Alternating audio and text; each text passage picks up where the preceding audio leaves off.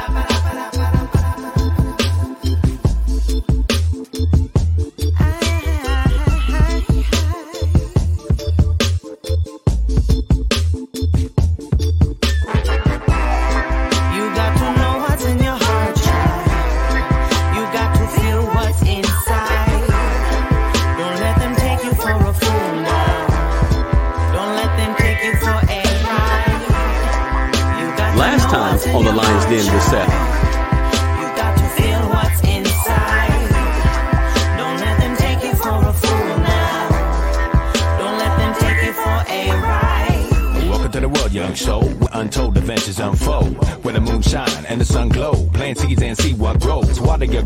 wishes and dreams. Free like a fish in the sea. But listen to me. Not everyone listens to dreams. Some hearts are skipping a beat. Hey, hey, hey, what's going on, everybody? What's going on? Welcome to another Lions Den with Seth. Hopefully, everything is going good with you, yours, and your family, and friends and foes. Okay, no matter who it is, this is a great, great day, right? Because you could have been anywhere in the world, but you happen to be here with us, and you are on this side of the dirt. Right on, right on. So, y'all, we have an outstanding show, outstanding show for you today. But if you haven't done so already, make sure go to streamyard.com forward slash Facebook so you can be involved in this conversation. Let us know where you are. If you can see this pretty chocolate face right now, at least let us know that you're here and let us know where you're calling from or watching in from. Okay. We do appreciate that. And of course, I couldn't do this without my team, right? So, got my man Big Herm in the building. How you feeling, bro? Man, good and tired, but I'm here. Yo, when we supposed to eat some breakfast? We was man, but I was tired, bro. Bro. yo, yo, I've had I've had the weekend for the ages, man. You know, uh, first first stop, you know, uh, what wasn't wasn't a joyous occasion, but it was something that I was glad I was part of. Of course. You know, I was there there for my family and whatnot. Mhm. and then you know you go from that then you go straight into a wedding for uh you know what I'm saying for a joint of a union it's like man so it's like a roller coaster of emotions all kind of travel driving all over the place i'm like man is this what i gotta get used to when i get married Bruh. You know, i'm used to just sitting in the couch and just being at home you know what i mean no. i'm all over the place now Hey, hey, yo, the days of that are over. You understand what I'm saying? What's going on, Miss Camille? What's going on?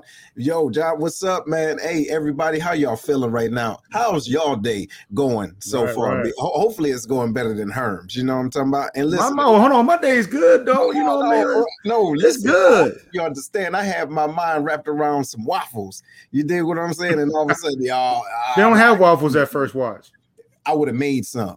You understand what I'm saying? Shame on it all. What's going on? What's going on, everybody? Hey, so look, of course, it- it's not just going to be me and Herm today. Of course, we got our man's Larry up in the building. How you feeling, bro? What's up? What's up, man? Man, Can y'all so- hear me? Yeah, we can hear you. We can hear you. I like that background going Yeah, on right Oh man, my auntie gave me this picture, and I was like, "Yep, this fits it and matches the office, and the message says it all, right?" That's it. That's So- it. How's So your about that going? breakfast this morning, I had to go and get my own breakfast since he woke me up, man. I because I, didn't oh, check my message last night. I didn't see it till this morning. My wife was like, "We still going?" I was like, "You know what? Let me check." I was like, "What?" I could have slept in, but I ended up getting up anyway, and we went and had breakfast at IHOP, man. Oh, okay. That ain't bad. What's going on, Trinice and everybody there? So go ahead, Larry, man. I give you the honors, man, to introduce our guests. Absolutely, absolutely. Uh Lions Den, welcome, welcome, welcome. We got a wonderful guest. I actually met her while walking through the airport. We got was chopping it up as we were going through the check line, and uh, my wife was like, "Hey, you should have her on the lines." Then after we had our conversation, so we have an author, a speaker, a life coach, but also an advocate for mental health. Please, please give a warm virtual applause for Miss Million Heir-Williams. All right, all right.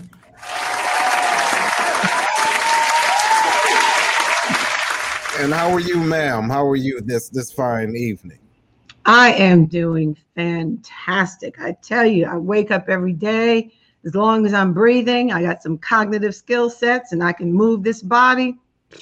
The rest is downhill. I'm in there. All right, all right, ladies and gentlemen, get ready for a ride. Get ready for a ride. We're going to be talking about a mom on a mission. Right on. So go ahead, Herm. I'll let you get it. Hey, ma'am. So, uh, the first thing we want to want to be able to do is let the audience know a little bit about yourself. And so, I'm gonna start off light because I know a lot of people are probably wondering, is Millionaire her real name? You know, that's kind of unique. So, can you tell the audience a little bit about yourself, starting with your uh, unique name?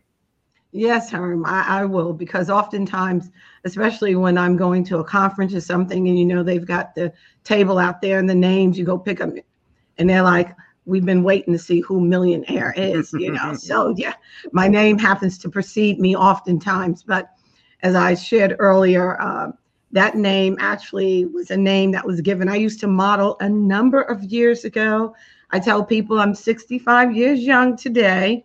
However, it was back in some days, and um, I used to hit that stage and hit it hard and make my mark and impact and do what I do. And um, they used to always say I look like a million, and I modeled professionally for about a good seven years. And so that just became the stage name. One day I'm like, you know what? I need to legally go ahead and change this name. And I did it. I went down there to LA Superior Courthouse and um, gave them $350 and it is on my driver's license. There it Oh is. wow, wow. Okay, well, right on. All right, Yeah. I love it. All right, Larry. This, this millionaire, millionaire. Yes, Let's talk sir. about the mom on a mission because I'm sure folks are like, "What? Mom on a mission? Where? What?" Talk about what that. What? What is that about? Yes, I um, had the privilege of coming alongside my son. He had joined the United States Marine Corps. And when he joined, we were not in active war at the time. And um, and it's a it's a story that is like really a crazy kind of thing how it even happened because I was living in Los Angeles at the time.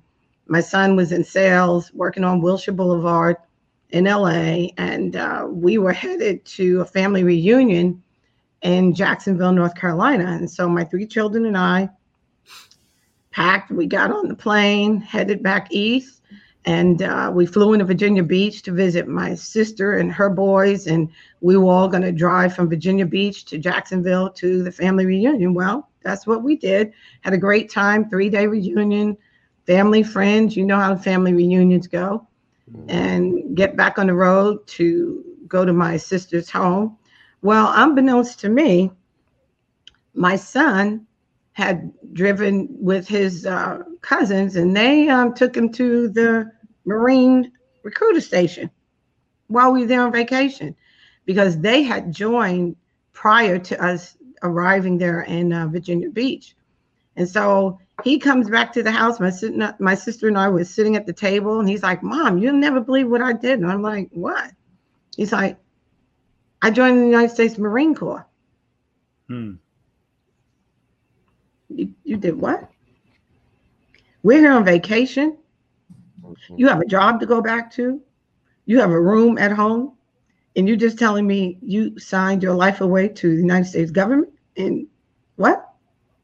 So that's not usually, I think, how you go into, the, you know, the military.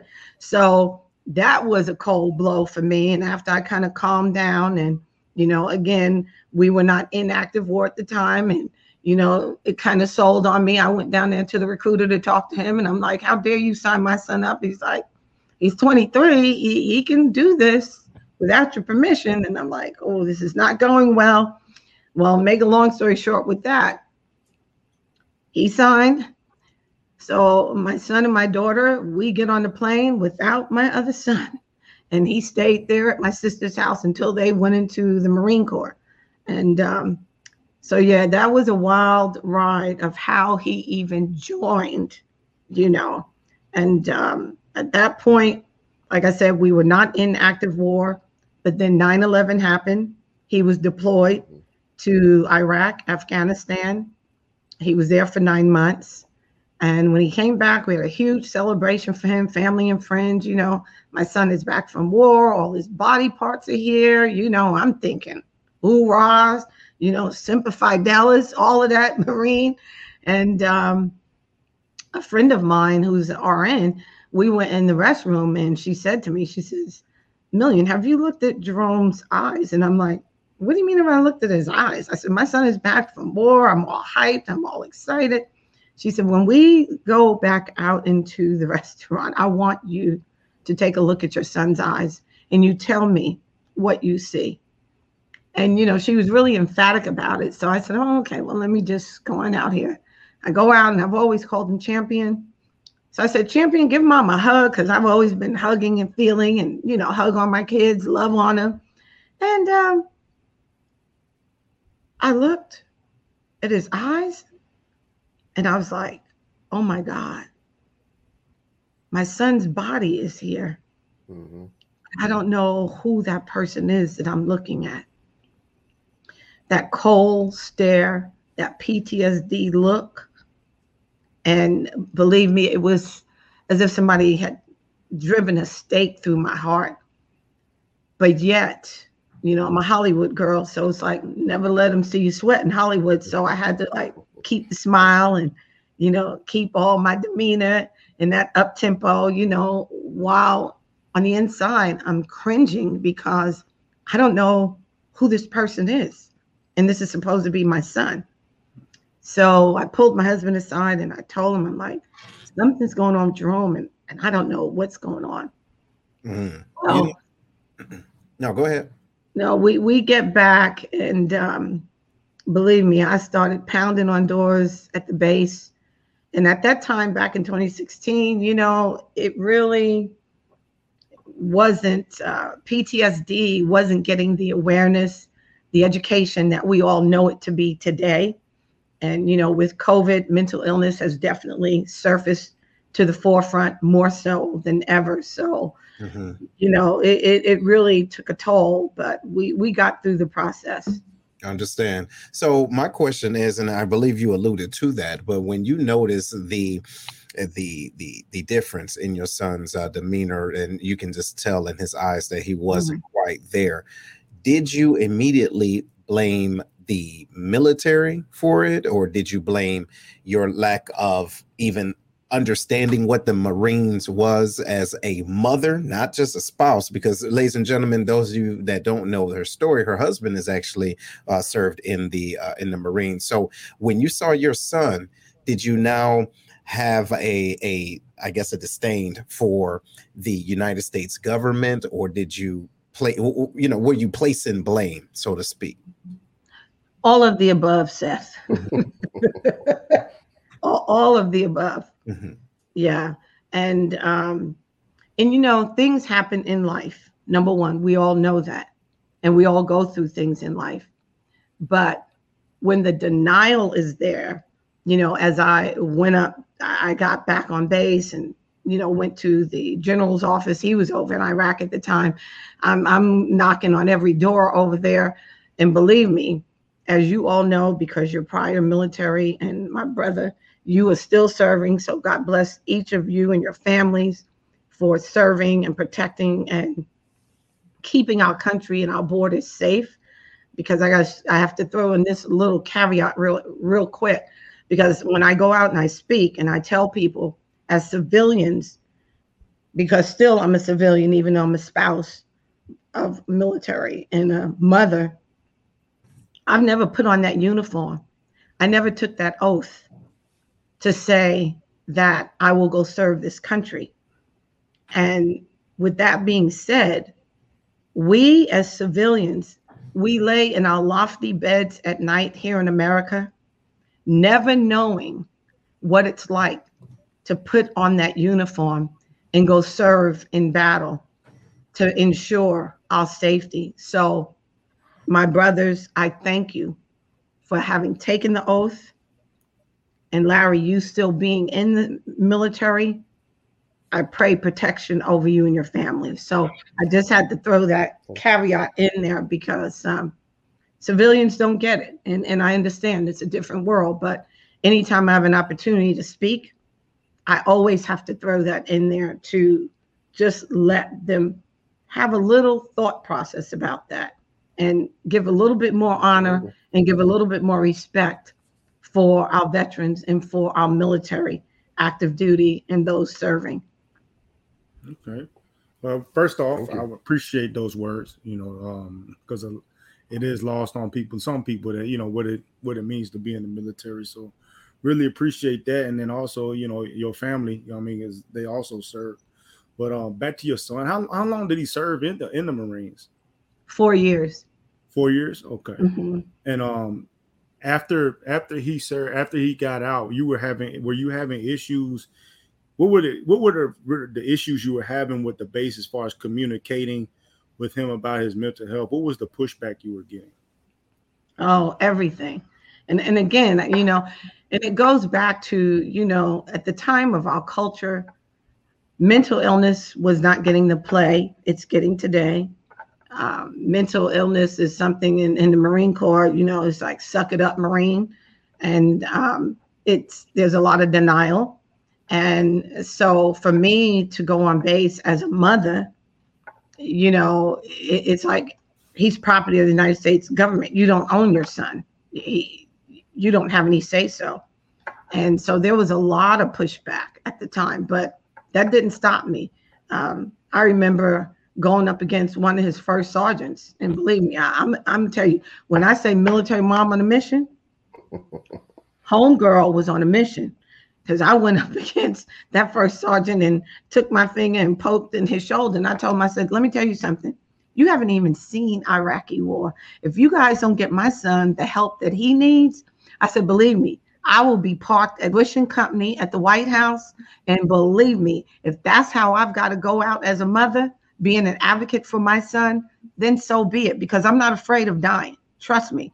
My son needs my voice. He doesn't have a voice, and you guys are not giving him the proper resources and information that he needs and information that we need as a family to get him the help that he needs. And that's why so many of our veterans wind up homeless because the families don't mm-hmm. know what to do. They're they're at odds with it. Sometimes they're very afraid because they're in psychotic stages. They don't know how to handle it. So I understand it's a lot to take on, you know, mental illness within itself. So I was not going to leave out of here until he got everything that he needed. And he did. So I'm grateful for that. But it was a fight. Yeah.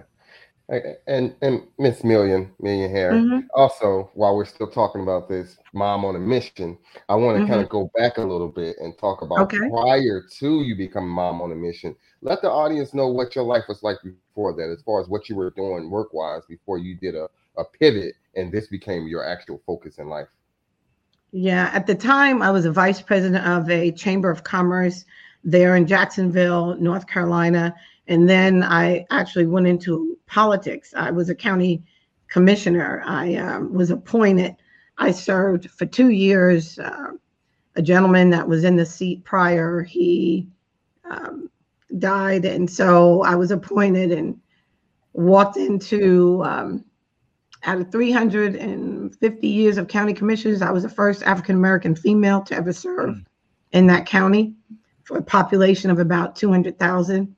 And so, you know, just living my life doing that. And, you know, but then this became a whole new norm, a whole, and, and I've taken it to a whole nother level, you know, after writing the book, I've had a book club uh, for eight months. I created product line from the book. Um, I've created panel discussions every three months that I've had. I've uh, so I've done a lot surrounding the whole forum of mental health and working with the Los Angeles Mental Health Department.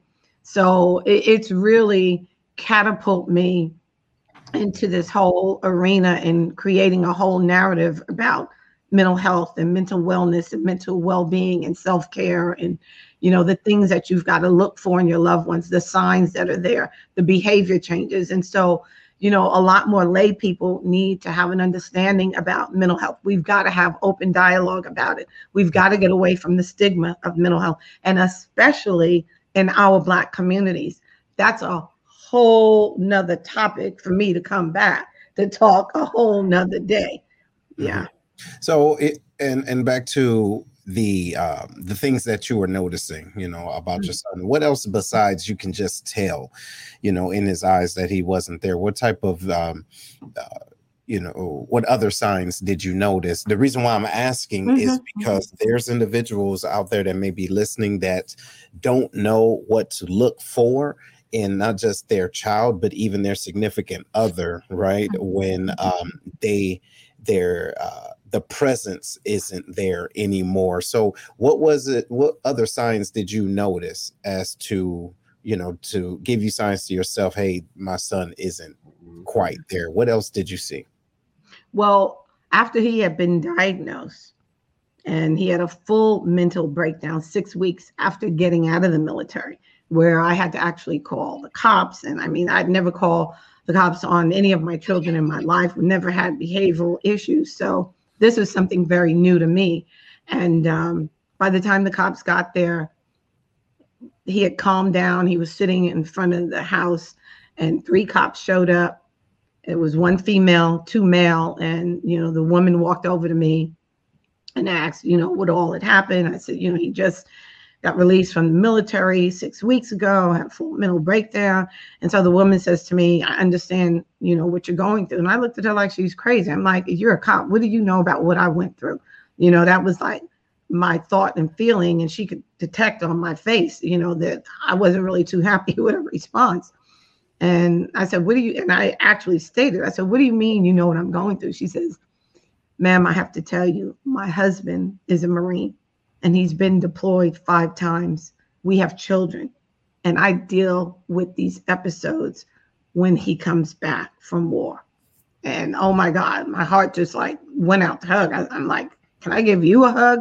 I'm like, Oh my God, you know, and people don't realize that's why I say civilians don't have an idea the sacrifices, what goes on behind closed doors for our veterans, for our active military, and some of the things that they're fighting. And this is not everybody, you know what I mean? But, you know, they're really going through. And so they asked us, you know, do you want us to take him over? And, you know, if we do, we'll have to handcuff him. I'm like, no, you're not handcuffing my son. He's not a criminal. He's calmed down we'll take him, you know, followed them over there.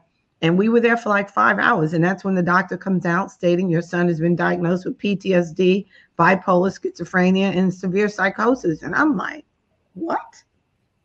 I'd never heard of any of this before. So after having to deal with all that, I I stated earlier as I was sharing with a few of you, um, at the time I was, you know, vice president of a chamber. I was enrolled back in school and I was getting my degree in entrepreneurism. But when this ordeal happened and now a new narrative that we have to live with, I then changed my major to psychology. So as a mother, I could really comprehend and understand some of the behavioral changes that my son was dealing with. I also went on and became certified as a life coach.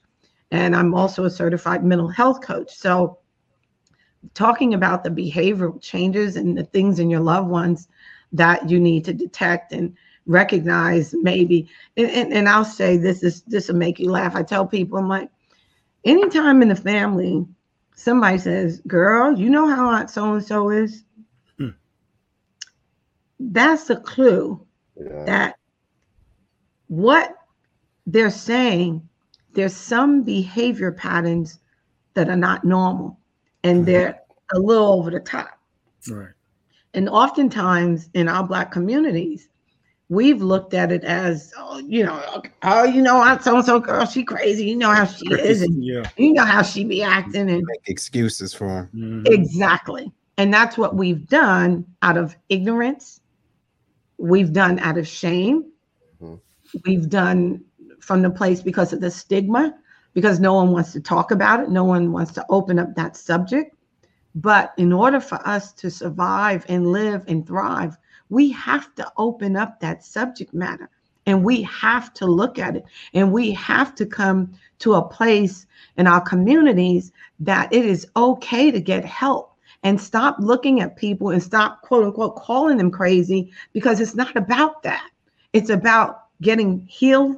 It's about recovery. It's about restoration. And that's the focus. That's where we need to be. So we have to have a different conversation in our families about this. So our people can really live not in this bondage. So we, we've got to start having this level of dialogue. And some of the signs, and going back to when you asked that question, I'll give you an example. So my son was on medication, okay, after his diagnosis. But oftentimes, what will happen with them is that they stop taking their meds. Mhm. And when they stop taking their meds, it shows up. Give you a real quick, brief um, situation that happened.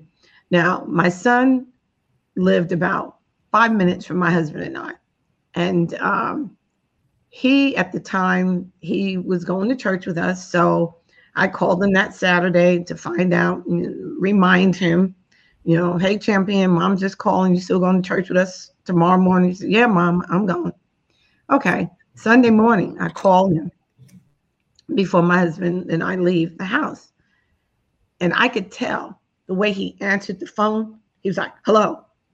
Okay. I told my husband, I'm like, I put him on mute and I'm like, okay. Jerome is in that psychotic stage. I got to the point that I could hear his voice and I knew whether something was going on. I knew when the shift happened. So my husband and I, we get in the car, we drive over there. He opens up the door, and you could see that he was totally disoriented. He hadn't been to sleep all night. That's when that manic depressive, that manic disorder starts showing up on the high, sometimes on that low. And so the behavior changes are there.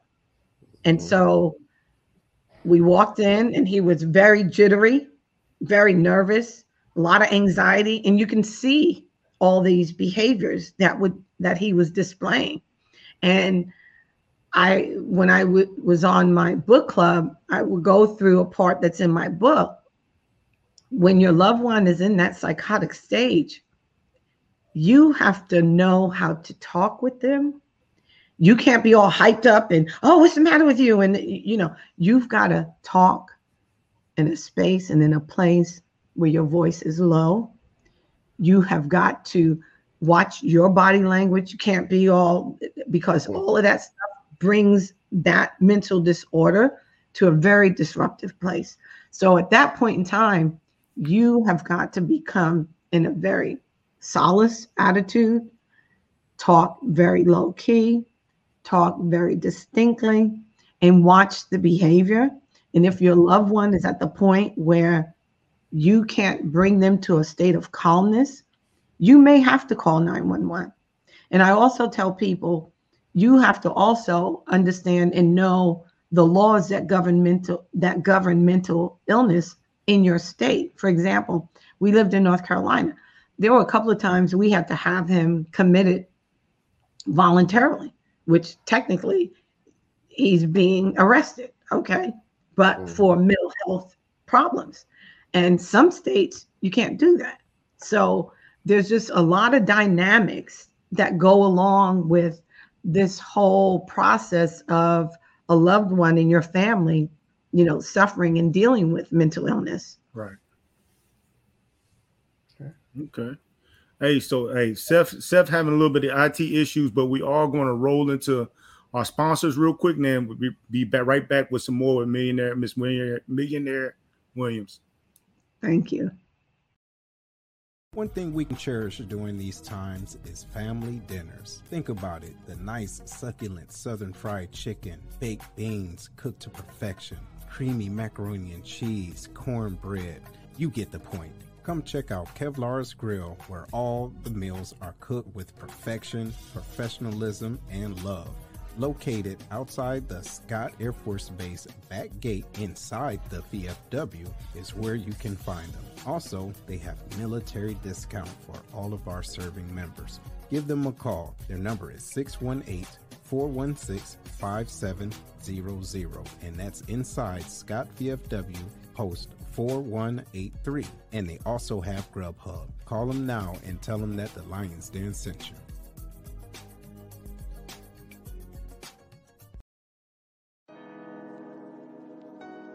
Hey, what's going on, everybody? This is Seth with the Lion's Den. Are you or someone you know looking for a tool to help them be more accountable? Check out the Black Collar Mindset, the art of strategic thinking. It's a manual to help maneuver through life strategically by holding yourself accountable every step of the way. Go to theblackcollarmindset.com to grab your copy today. Again, the website is theblackcollarmindset.com. Trust me, you won't be disappointed. Let's get it together.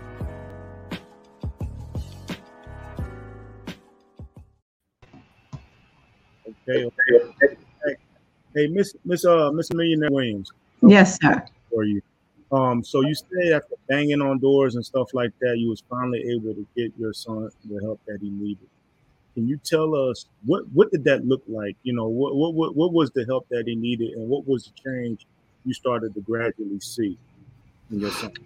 Well, and and a couple of ways of, of going about that certainly was at the base, but I um, after we got the diagnosis, I knew, you know, okay, everything that I had been telling the people there at the United States Marine Corps, I wasn't crazy, that I knew something was wrong with my son. Now I had a medical document that confirmed everything that I knew something was wrong, but of course, certainly didn't know what the diagnosis was. So at that time, I wrote the VA administration. I took it upon myself to do that. And um, I even actually, we, we were going to hire an attorney to help with this process, but I had written the letter to the VA prior to, but I also kept that scheduled appointment with the attorney to kind of get an attorney involved if this wasn't going to work. And I never, I never uh, will forget the attorney saying to me because I took all the documentation that I've had that I had at the time, and um, showed him the letter, and he told me straight up, he said, "Million, there's there's nothing I can do to help you." He said, "The letter that you've written on behalf of your son, I guarantee you, he will get all of his benefits. You have nothing to worry about." He said I should actually hire you here at my law firm to help us with the cases. but, you know, and believe me, he got his benefits, medical, financial, all his back pay from that one letter that I wrote to the VA. And, you know, it, it hurts my heart when I hear of veterans out there, you know, fighting to get their benefits, fighting to get, mm-hmm. you know, what should already be. And, and I keep saying, I know that I've got a date and an hour and a time with our Congress in Washington, D.C. I'm told a few of my Congress folks because I think it's totally ludicrous. I think it's totally outrageous. What once you've served uh, you've been deployed and you've served, especially in war, it should be automatic 100% when you come back. It shouldn't even be paperwork. It should be a check waiting in your bank account when you hit United States soil. Uh, so, uh, you know, it, it it makes no sense to me at all. But I don't want to get on that tangent because that would be a whole. Yeah, if it was only if it was only that simple. whole another ride right there. I know, right? Hey, ma'am. Um, my, my question is, and, and I'm not trying to get all into his business as far as his medical stuff and the history, you know, and all that. But it sounded like before he joined the Marines, he was fine, right? Did he, he yeah, didn't have any yeah. of these symptoms? Or you My son went went through school, never had a fight, never had right. issues. He was like the class clown, and when everybody joking with and talks with everybody, social skills high like his mama. You know, mm-hmm. talk to anybody, have a subject matter. Let's talk. You know, so none of these things showed up prior to. Yeah. So so my question is as is how receptive was he to going to get treatment? right? And hopefully mm-hmm. he was able to find out the root cause. I don't know if he opened up about, you know, maybe something he saw, what drove him to be yeah. what he in the state of the mind he's in now. And I'm not asking you to tell us that or anything. I'm just asking, how was he when it was initially time to go get treatment and get help? Was he receptive, or did it take some time to kind of win him over? Well, it took a little bit of time to win him over, but not that long because he has a praying mama a warrior. Okay. So therefore, I knew the fight was also spiritual that I was dealing with, and I had to approach it from that perspective. And I did, you know, so I I fought in the physical on his behalf and I fought in the spirit. So fighting on those two accounts, you can't go wrong with that. So but like I, he went to therapy, he would go through all his appointments. And the one thing that was just really a blessing because our family we've always been very close. So my son gave me permission to have power of attorney over his medical and his financial affairs. So with that being done, they couldn't stop me. You know what I mean? I was in every one of his appointments, every therapy appointment he had, two and three times a week. We were there. You know, he was on, and I have all this in the book. He was on like about 20 different meds over the course of time, you know, before things got totally regulated. You know, one time I went to visit him, he's drooling at the mouth, you know, the medication. You know, it, it's like all these things that we went through. So I immediately like, no, we going to see your doctor right now. I'm calling the VA. We we going, we don't we don't walk in. I would never let them just deal with my son as if he was another number or just, you know, no, it, it wasn't going to happen. I'm like, he came out of this wound that God allowed me. So no, no, no, no, no. We, we're not going out like that. So I say all this to let people know you have to fight for your loved ones when it comes to their mental health because you have to know they don't have a voice at that time. You have to become that advocate, that voice that makes a difference, that sends a message into the medical, uh, whatever therapy, counselors, or whatever. You have to stand up and let them know no, this is my loved one. You're not going to treat him or her just like cattle going through. No, it's not happening on my watch. Mhm. And so, believe me, I was very much hands on with all of his appointments. And, you know, I had the luxury that I could do that. And I know other people, if they're working, they may not have that ability to do that. Mhm. But you've got to do something. Got you. So here, I got a question for you. Um, through your research and and the time that you actually took to, you know, get involved in his medical care, did anything come out that you found out was the breaking point? Right, like meaning when he was overseas or you know deployed, or if it Mhm. was in basic training, if it was just a transition of not be you know being a regular civilian to the military you know lifestyle. Was there anything that you found out that was the breaking point into changing his life? Yeah, because he saw some things over there, you know, and he's if he was on, he'd be very transparent about it as well. Um, but he saw some some folks go through some stuff. He he saw some bombs, and he was in Motor T, so he transported those big Humvees. You know what I mean? He's mm-hmm. driving in them big old trucks over there. Yeah. So there were things that he saw, you know what I mean? And it's funny because we laugh about it now because it's years we've gone through the process. But my daughter is more of a fighter than my son. You know, she like a mama. don't don't come for me if, if I ain't sent you because you don't want none. You know, so so you It's like his so do you- personality wasn't, you know, this fighter killer that's, kind what, of. that- that's what I was going to ask you. Do you think that his his mentality wasn't, I guess, conducive to the to to the lifestyle or even the environment that he was in? You are absolutely right, Seth. My son was my three kids. Jerome, who I wrote the book about, is the oldest. He is the artsy person. Okay. He was an in art. My middle son, he's the analytical one. He's a real estate broker here in Los Angeles. And my daughter, she's got a little bit of both the left hemisphere and the right hemisphere, and a lot of her mother's personality. She's in the entertainment field doing extremely well for herself.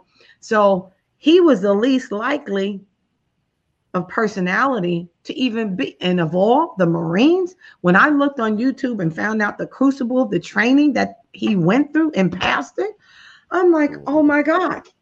You guys know Marines, ain't- No joke. they ain't no joke. They all right. They, They they, are, they they are are. trained. They are trained to kill. Okay, let's be real. Yeah. They are trained to kill. hmm You know, so his personality was not the one that you would say would be a Marine, but he made it through basic training. I'm telling you, it was like unbelievable. I was like, ask him, how did you go through that? I didn't even know you had that in you.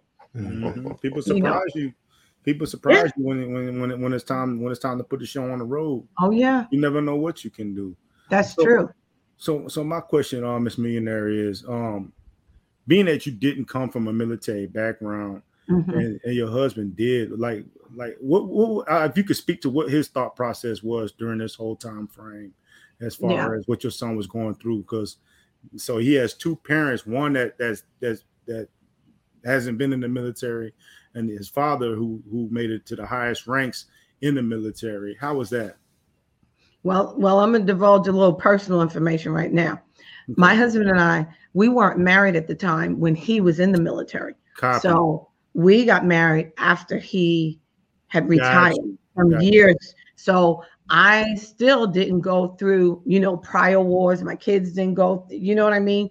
Understood. So, but my husband also knew that there was some PTSD, and we talked about that. You know, it- it's like, and my husband, so funny, you know, we've talked stories about, you know, when he was in the military. And he said, you know, they used to look at some guys coming in, and it's like they'd make bets because he was a drill sergeant. So you already know what Yeah. kind of he is, okay? And um, they used to make bets. Oh, he's not gonna make it. He's not gonna make it. She ain't gonna make it. So I'm like, okay, if you guys knew that as drill sergeants, that certain of them didn't meet the criteria, why would the why would the military keep them? Some people surprise you though. You know, you look at them, you look at I've seen some people that look soft as hell. Right, I just knew they weren't gonna be able to make even Air Force basic training. right. He, he ends up being an honor grad. You know what I'm saying? So sometimes it's hard to, it's Yeah. hard to just go off a look. Yeah, Mhm. it is. It is because none of us really know until we put to the test really the fiber What that we're do. made of. Sometimes, Absolutely. unless you go through that fire, you really don't know. Absolutely. Yes, Yeah, yes, you're, ma'am. you're right about that. We, we had a question from from one of our audience members, and I don't know if you can see it at the stream, but I'll read it for you. Yeah, I do. asked, um, is there anything the military can do better to help identify members prior to them being discharged from the military? What what is your input, your research that you've seen that the military can do better? Oh, a whole lot. But one thing in particular, especially Mm. if they're married. Mhm. My thing is there needs to be classes for the spouses of military so that they understand when their loved one comes home, they're not the same individual. However, they look the same physically. And, you know, of course, if none of their body parts, something has happened also, because not all, everyone comes back with all their body parts. But if they do, there has to be classes to help these spouses and the family members understand and be better prepared to help their loved ones come back.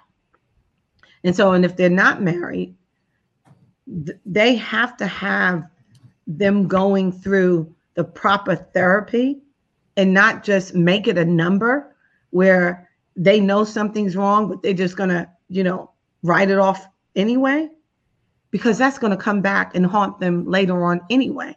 Mhm. And so if they go in being a lot more proactive in dealing with our military members in a way to set them up for success, I believe we'd have less issues on the back end when they do get relieved and when they do discharge and when they transition back into regular life.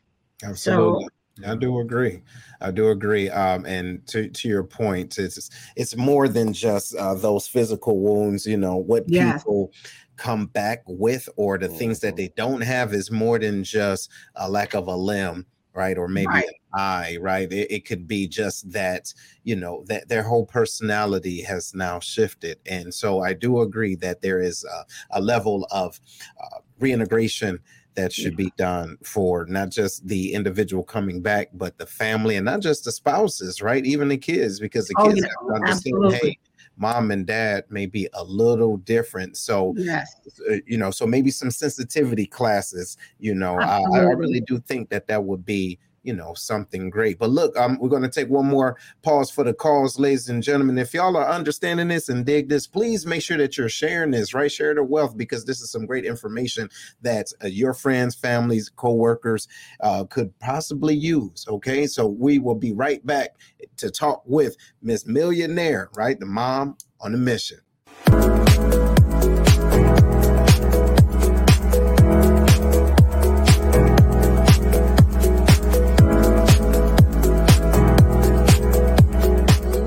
Because we're born creative beings, but we lose it along the way with all of those no's and people telling you that you can't do X, Y, and Z. Mm-hmm. So we're trying to foster that and really help them to see that, you know, creativity is not as hard as we make it to seem and Mhm. innovation isn't hard either. It's simply the implementation, uh, doing something a little different to make things better or enhance them, you know, a service, a product or whatever. So be careful who you build with because people will use you for the foundation and finish the structure with someone else. That is sometimes, you know, when we we trust the wrong people, Mhm. you know, we expect them where we ask them to come and build with us, you know, expecting that if they sign on that they will see it through. But Yeah. oftentimes people do they they see what you're doing and, you know, they say, "Oh, well, I could do it better, or I could do it differently, or whatever," you know, and they think that your your idea surpass or their idea surpasses where they think your vision is. Mm-hmm. So they'll jump ship before it even, you know, comes to fruition or that it even becomes as great as it can be. And they'll jump ship and they'll grab somebody else or sometimes they will even sabotage. You know, so you have to have conversations on the front end first. Okay, cool. I have done this. I'm not the best, but I have done A, B, C, and D. You see what I'm doing? This interests you. Okay. What have you done and how can we move together? Right? That's the holistic conversation because as soon as an individual can benefit off of you, you will be able to see them benefiting and you not. It's You get what I'm very important to be transparent. Mhm. It's very important. You know, like when people, even in different things, when people have done stuff behind my back or something like that, and then they be like, well, I didn't know how you was going to feel about it. What am I say? No? Like, you know what I mean? Like, I, I can't stop you from doing that, but give me the chance to, you know, at least have a dialogue about it. And mm-hmm. then give me the chance to encourage you or to help you out, support you where I can. You know what I mean?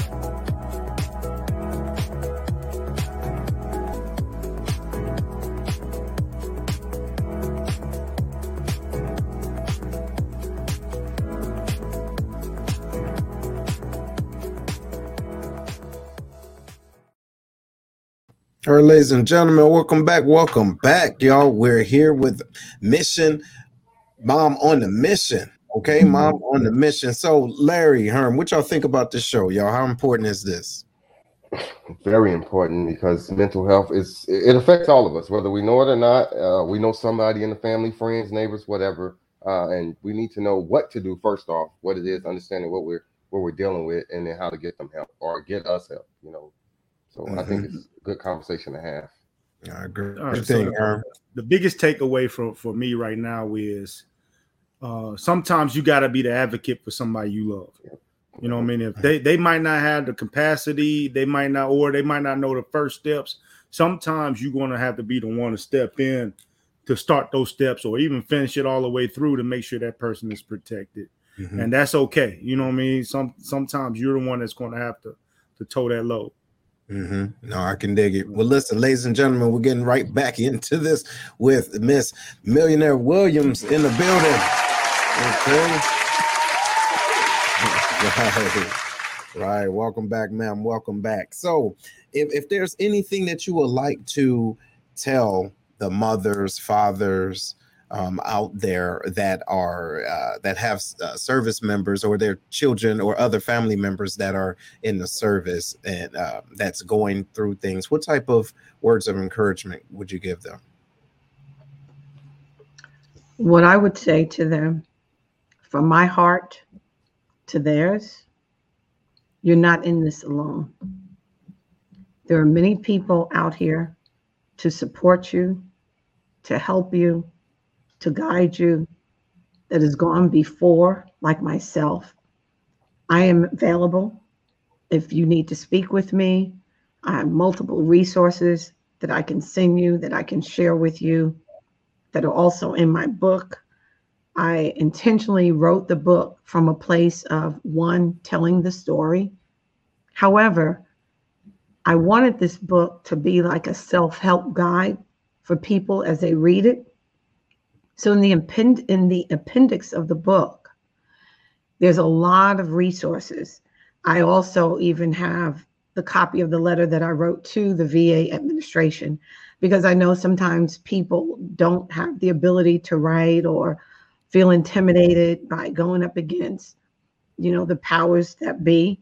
So I, I tell people, look, take my letter, change the name, do what you need to do, use it as a format to get to the VA administration to make some changes. So my thing is, you're not in this alone.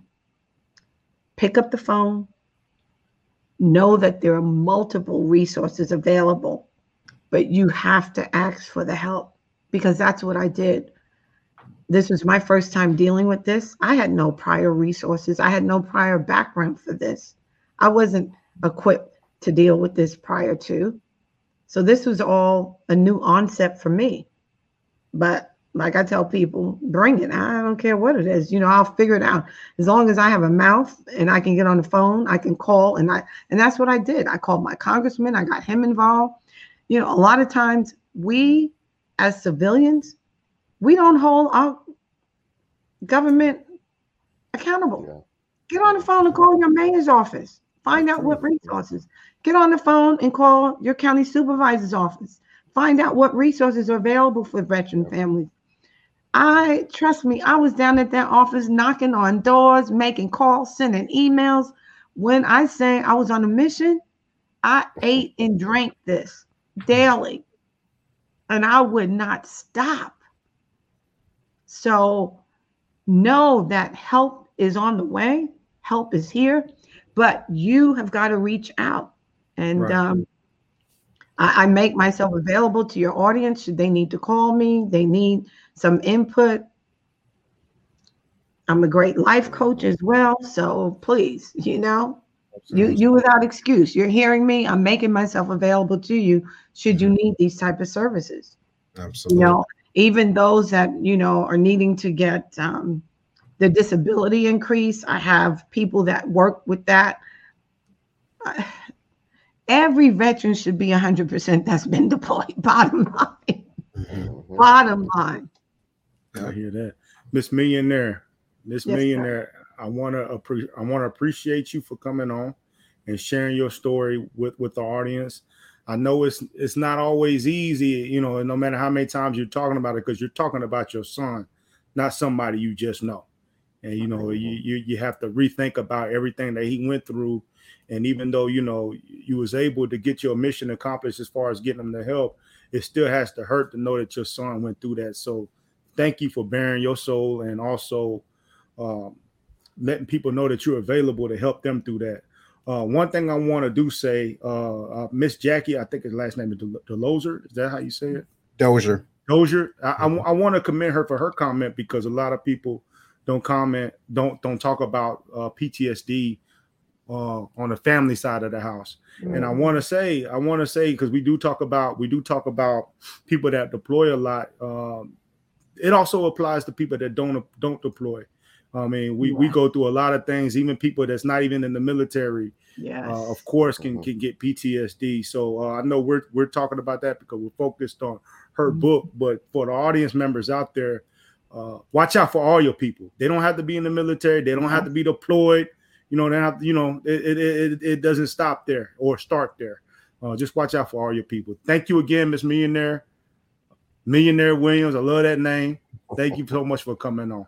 Mhm. Thank you for having me. I, I mean, you you guys have blessed me by just being able to share the story and get the information out to people and make myself available. And I will share this with your audience. For those that are some, that are some praying folks out there, please keep me in prayer because my next venture, I've been approached by several companies to turn this book into film. So I, I'm pursuing that as my next level as I move and proceed forward. So just keep keep me in your heart and your prayers because I want the story out. If you can't get Denzel Washington, if you can't get Denzel, I am available. That's all I'm All right. saying. I'm available. If you can't get Denzel or Will You better watch out. and You, I'm you there. better watch out. You put it out there. You better watch out. Uh, hold on. I'm Hey, Herm, coming di- for you. Herm, didn't you say you got somewhere to go? yeah. You got somewhere to go, right? I do, but hey, keep that in mind, Miss Millionaire. It was a pleasure talking with you, ma'am. My heart here. Much love. You you Right brothers, on. amen. Yeah. Right on. All right. Hey, Larry, what you got, brother? Final word. All right, Miss Miss Millionaire. Before I close out, real quick, can you tell them the name of your book and where they can find it? Yes. The name of my book is Military Mom on a Mission Okay. an advocate for mental health. And if you go directly to my website, I will personally autograph it to you and get it mailed to you ASAP.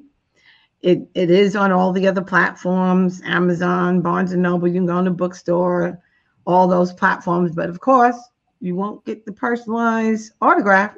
So if you order it from my website, which is www.militarymomonamission.us. Okay. Thank you for that. And like I told you before, and I'm gonna continue to say it again. Thank you for your time. I know you're on California time and not Central or Eastern time, so you're a little earlier, It's all earlier good, brother. than us. But thank you for sharing your story. Thank you for being transparent. And thank you for keeping your word. Because sometimes I run into people, I'm like, You're gonna come on, and we gotta hunt them Yeah. down, them down. You were pretty open and you you honored your word. So I just thank you for sharing that information. And I pray that we do see some more of you, especially get that, that book in the fam. And I'm hoping the folks that were listening to it got some out of it. If nothing else, know there's resources and there's somebody that can you can actually reach out to as a starting point, which is you, ma'am. So thank you again for your time. Thank you for having me, my brother. Absolutely. So again, ma'am, I would like to just echo my brothers and um, just tell you how much we appreciate you, and to all those mothers and fathers out there, we appreciate you as well because when your child is deployed or your significant other is, is deployed, you are too. So the shift that happens in their mind and their spirit. They bring it back home to you. So you have to be able to continue to fight that battle with them. Okay. So when they come home, the battle doesn't stop. The war isn't over. It's just in a mm-hmm. different environment. So I encourage everyone, everyone, if there's someone that you know that do need help, a reach out to someone. Okay. Mhm. Grab the book if you if you can use that to help you on out, but don't be afraid of counseling. Do not be afraid of counseling. Get the help that you need because a closed mouth will not get fed, and you will just sit there wishing your baby will come back home. But realize that you are not a professional in that. If you're not, right? Go where the help is to get the help that your child or your significant other need and be cognizant of those signs. Okay. Be cognitive of those signs. And if you have to do with Miss uh, Millionaire did and, and and knocking on doors, knock on those doors. Okay. Knock on those Right. doors. Right. Hey, because it- it- it- it's the squeaky wheel. It's the squeaky Hey. wheel. Okay. They get everything. But uh, ladies and gentlemen, this has been another Lions Den with Seth. And be sure to stay in the comments. We will make sure that we get um, Miss Millionaire's uh, information. So when this podcast is done and up on Amazon, Fire Stick, and Roku, don't forget to download it. You will be able to catch this and many, many more of these shows. Okay. So without further ado, ladies and gentlemen, you enjoy your weekend. Right on. Right on.